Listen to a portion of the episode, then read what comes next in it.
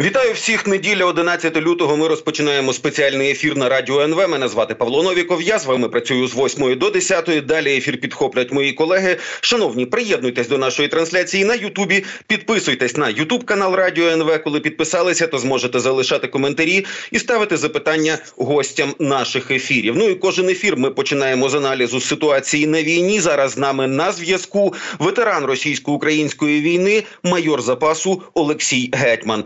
Пане Олексію, вітаю вас в ефірі. Слава Україні! Героям слава доброго ранку.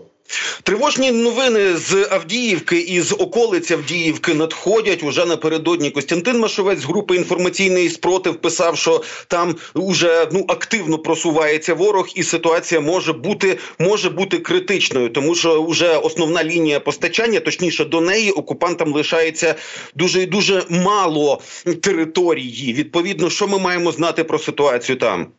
Ну, основна лінія, основна дорога постачання логістична це траса Р-0505. Дійсно, окупанти, мають е, вогневий контроль над цією трасою, тобто переміщення по неї все, що необхідне для гарнізону, який тримає оборону, вкрай важке, але ще можливо. Е, якщо е, росіяни будуть тримати це, це вже цю дорогу вже фізично, залишиться тільки декілька ґрунтових доріг. Але ми ми ж розуміємо, що по такій погоді по них по ним е, просто так рухатись важко, а ще під обстрілами ну це вкрай вкрай небезпечно. Росіяни роблять е, ну, такі штурми, е, використовуючи систему тактичної ротації, тобто постійно кожна нова хвиля, яка накочується на наших оборонців. Е, ми її пошматували, вона відходить. На її місце заходять нова хвиля, е, вже свіжих, свіжих відпочивших, е, доукомплектованих, з повним повністю озброєних. Ми відбуваємо. І третя хвиля, ну, група четверта, п'ята. А і постійно ми ведемо бої з новітніми групами, які які ну, є свіжими силами, як як то кажуть. А ми тримаємо оборону тим самим підрозділом, тому це означає, що люди ведуть бій, ну як то кажуть, 24 на 7. Тому це вкрай важко, і тим більше, що дуже важко підвозити все, що необхідно для ведення бою. Це снаряди, це навіть їжа, це вода, це ну все, що необхідно. Забирати поранених, привозити е, ліки. Тому е, цілком ймовірно, що нам доведеться відійти з цього міста, бо з трьох, з трьох сторін е, це напівоточення. Це з півночі, з, з заходу і з півдня. Росіяни просуваються, йдуть вже. Ну по тут важко перевірити такі дані достеменно бої безпосередньо вже в Авдіївці на вулицях. Ну якщо буде прийнято рішення відходити, то ну що що поробиш? Е, Ворог, Це ситуації війни. Слухайте, я пам'ятаю просто скільки місяців тривали бої за Бахмут. Я пам'ятаю також, що ну там Бахмут називали фортецею. Зараз можна називати фортецею уже і Авдіївку. Але якщо так припустити, за ті місяці, коли активні штурми почалися, ну це ж десятки тисяч втрат у окупантів, і тим не менше вони це розмінюють. 10 місяців тривали бої за Бахмут, і вони втратили там приблизно 22 тисячі військовослужбовців. Е, це означає, що на кожні 42 сантиметри Бахмута було покладено одне, одне життя. Е, такі активні дії на Бахмуті, е, які ну не мав такого ну, вкрай великого стратегічного значення, вони велися Пригожиним для того, щоб ну показати наскільки він вправний командир, щоб щось довести не вже не з військової точки зору. Ну з військової точки зору свій фах, але це підґрунтя було не військово-політичне, бо Бахмут він ну ну захопили вони Бахмут, що суттєво змінилося на лінії фронту. Ну по великому рахунку особливо нічого. Так само буде з Авдіївкою. Там вже росіяни втратили е, людей більше ніж радянський союз під час війни війни в Афганістані. За 10 за 10 років війни в Афганістані було втрачено е, приблизно 14,5 тисяч військовослужбовців. Зараз, починаючи з 10 жовтня по сьогодні, коли почалися активні штурми Авдіївки, росіяни втратили вже більше 17 тисяч е, живої сили, не рахуючи скільки там втрачено техніки. Ну ми всі ми вже всі ми це знаємо. Ми це вже чули про те, що Путін дав наказ захопити, ну звільнити, як вони кажуть, два ще не менше два міста, ну три точніше, до 15-17 березня, коли буде коли буде голосування в Росії за так звані вибори президента. Це Авдіївка, це Купінськ і Купінськ-Вузловий. Тобто, е, коли віддається такий наказ Путіним, то вони будуть виконувати його, не, не рахуючись зі втратами. Тим більше, що вони неодноразово казали, їхні депутати, їхні думи, що для росіян немає великих втрат, вони готові на будь-які втрати задля е, того, щоб досягнути навіть такої політичної цілі. Ну, Подивимось, як буде далі. Але ну всі, хто там воюють, е, ті, хто розповідає про те, що там відбувається, ну люди, які люди, які можуть проаналізувати ситуацію, мається на увазі е, е, наші партнери, тобто розвідка, інститут дослідження війни, навіть мапа Дісте, вони вважають, що все ж таки все йде до того, що нам треба буде відходити з цього, з цього міста. Як це ну, все йде до того, як це не сумно. Просто ми розуміємо, що ситуація вже зайшла в таке в таке положення. Пробачте за таке формулювання. Да що ну утримувати там, утримувати руїни, коли справді в, в рази переважає ворог. Ну напевно, це дуже і дуже складно. Е, є повідомлення про наслідки, причому від Міністерства оборони Великої Британії, про наслідки е, удару по аеродрому Бельбек. Там, значить е, значить, був знищений увага бункер координаційного центру радіолокаційного контролю. І далі, значить, Міноборони Великої Британії розказує, що росіянам дуже важливі саме наземні станції, які дозволяють їм краще керувати, в тому числі авіацією. Що ви про це можете розказати? Наскільки знищення якогось командного пункту на землі е, заважатиме їхній авіації, чи принаймні ускладнить для них роботу? Ну я знаєте, трошечки почну здалеку. Трошечки, е, коли ми нищили е, десантний корабель і підводний човен, ми над на цим на, на, на, на цьому зосереджували нашу увагу. Хоча там була зруйнована певна інфраструктура порта, і і саме та, яка допомагала росіянам завантажити ті самі калібри в ракетоноси, ну в надводні та підводні. Ну ми на це так не дуже особливо звертали увагу. Щось там знищили, щось знищили, але їм довелося е, перевести ці системи, спробувати їх відновити вже в новоросійську, і ми бачимо наскільки зараз вони не можуть активно використовувати ці самі ракети. Тобто, це було важливіше навіть знищення інфраструктури, ніж е, самі ці два корабля, які тоді при цій атаки було знищено. Так само і з, Литовичем. Е, дуже непогано, що були знищені літаки, але командний центр, який є очами е, повітряних сил російських, оце це більш ну з точки зору військової, це більш важливий об'єкт, який був знищений. Так само, як і літак А-50, тобто ми потрошечку, ну це так не дуже помітно. Ми нищимо те, те, що вони не могли бачити, це ну суттєво ускладнюють можливості повітряних атак з боку росіян. Вони не припинилися, але вони вже ускладнились. Е, плюс до того ж, давайте все поєднаємо в єдине ціле. Нищаться е, літаки е, дальньої радіолокаційної розвідки, нищаться системи керування зв'язком, нищ, нищаться зенітно-ракетні комплекси з радіолокаційними станціями потужними С-400 Тріумф. Тобто ми потрошечку е, е, ну, як то кажуть, лишаємо очей.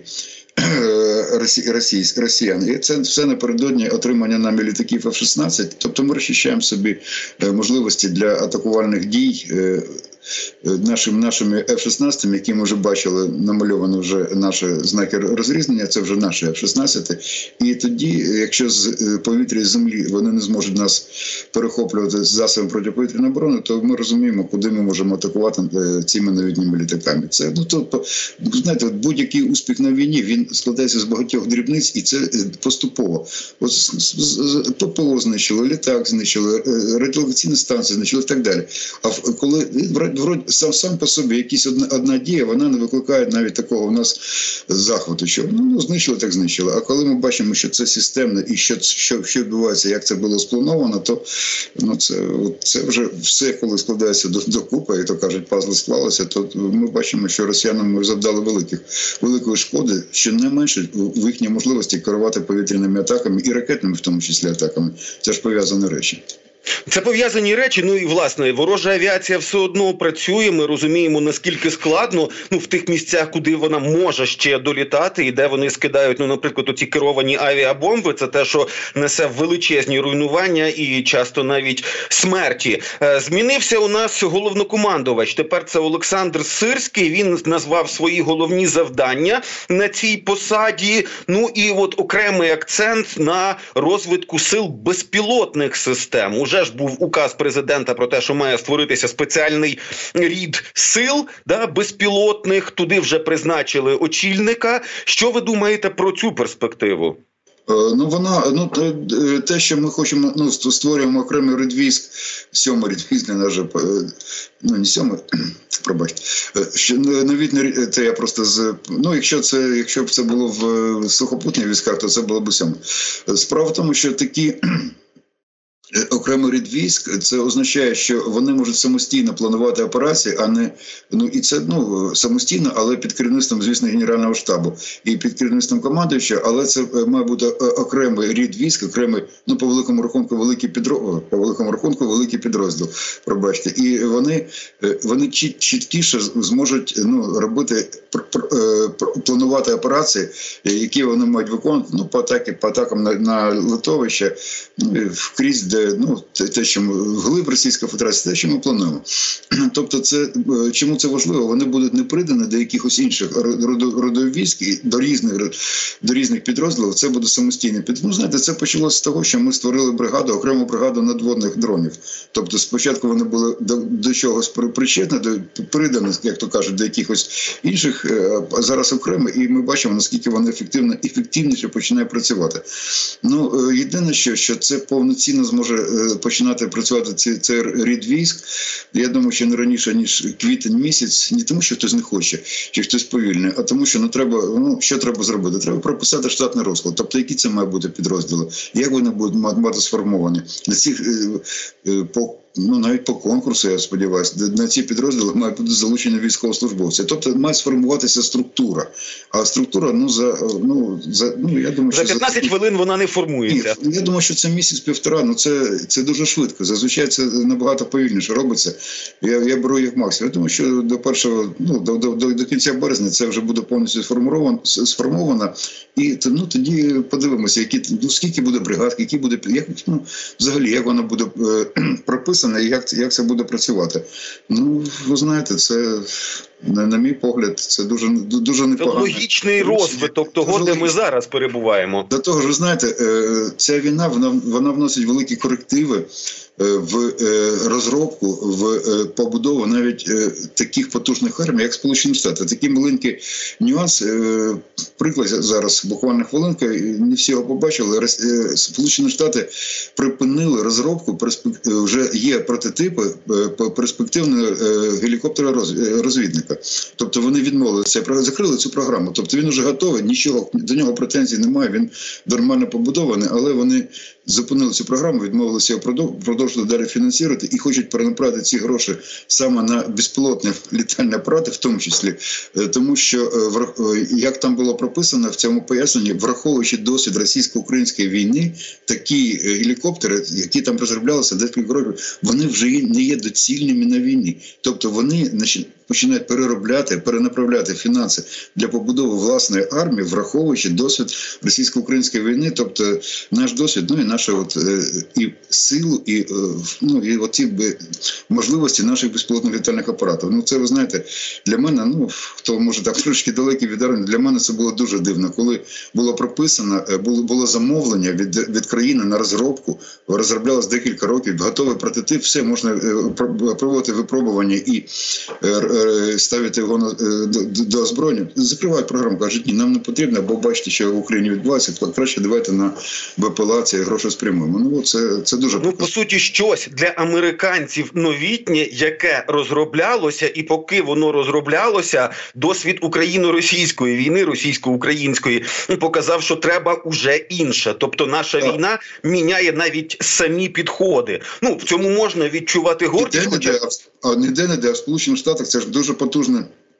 Ми вже пам'ятаємо, що ну наскільки там потужне фінансування йде е, е, їхнього ну, їхнього міністерства оборони, скажімо так, Пентагона, що воно воно навіть більше бюджет Пентагону, навіть більше ніж бюджет Російської Федерації. Ми ж це теж знаємо. Тобто бюджет всієї Російської Федерації це 43% від бюджету тільки Пентагону. Ну це таке, це окремо Ну, свої гроші нехай вони самі рахують, але те, що вони звертають увагу на перебіг російсько-української війни і вносять свої корективи у розвиток навіть перспективної техніки для американської армії, Так, за цим ми обов'язково стежимо. Давайте трошечки про інші міста і інші точки на карті. Ви вже сказали, що у росіян є політична задача рухатись. Ну от захопити Авдіївку. Ну і далі звучали слова Куп'янськ і Куп'янськ вузловий. От що там відбувається, тому що там, начебто, не таке велике угруповання. Хоча знову ж таки група інформаційний спротив регулярно пише, що окупанти і там намагаються сунути.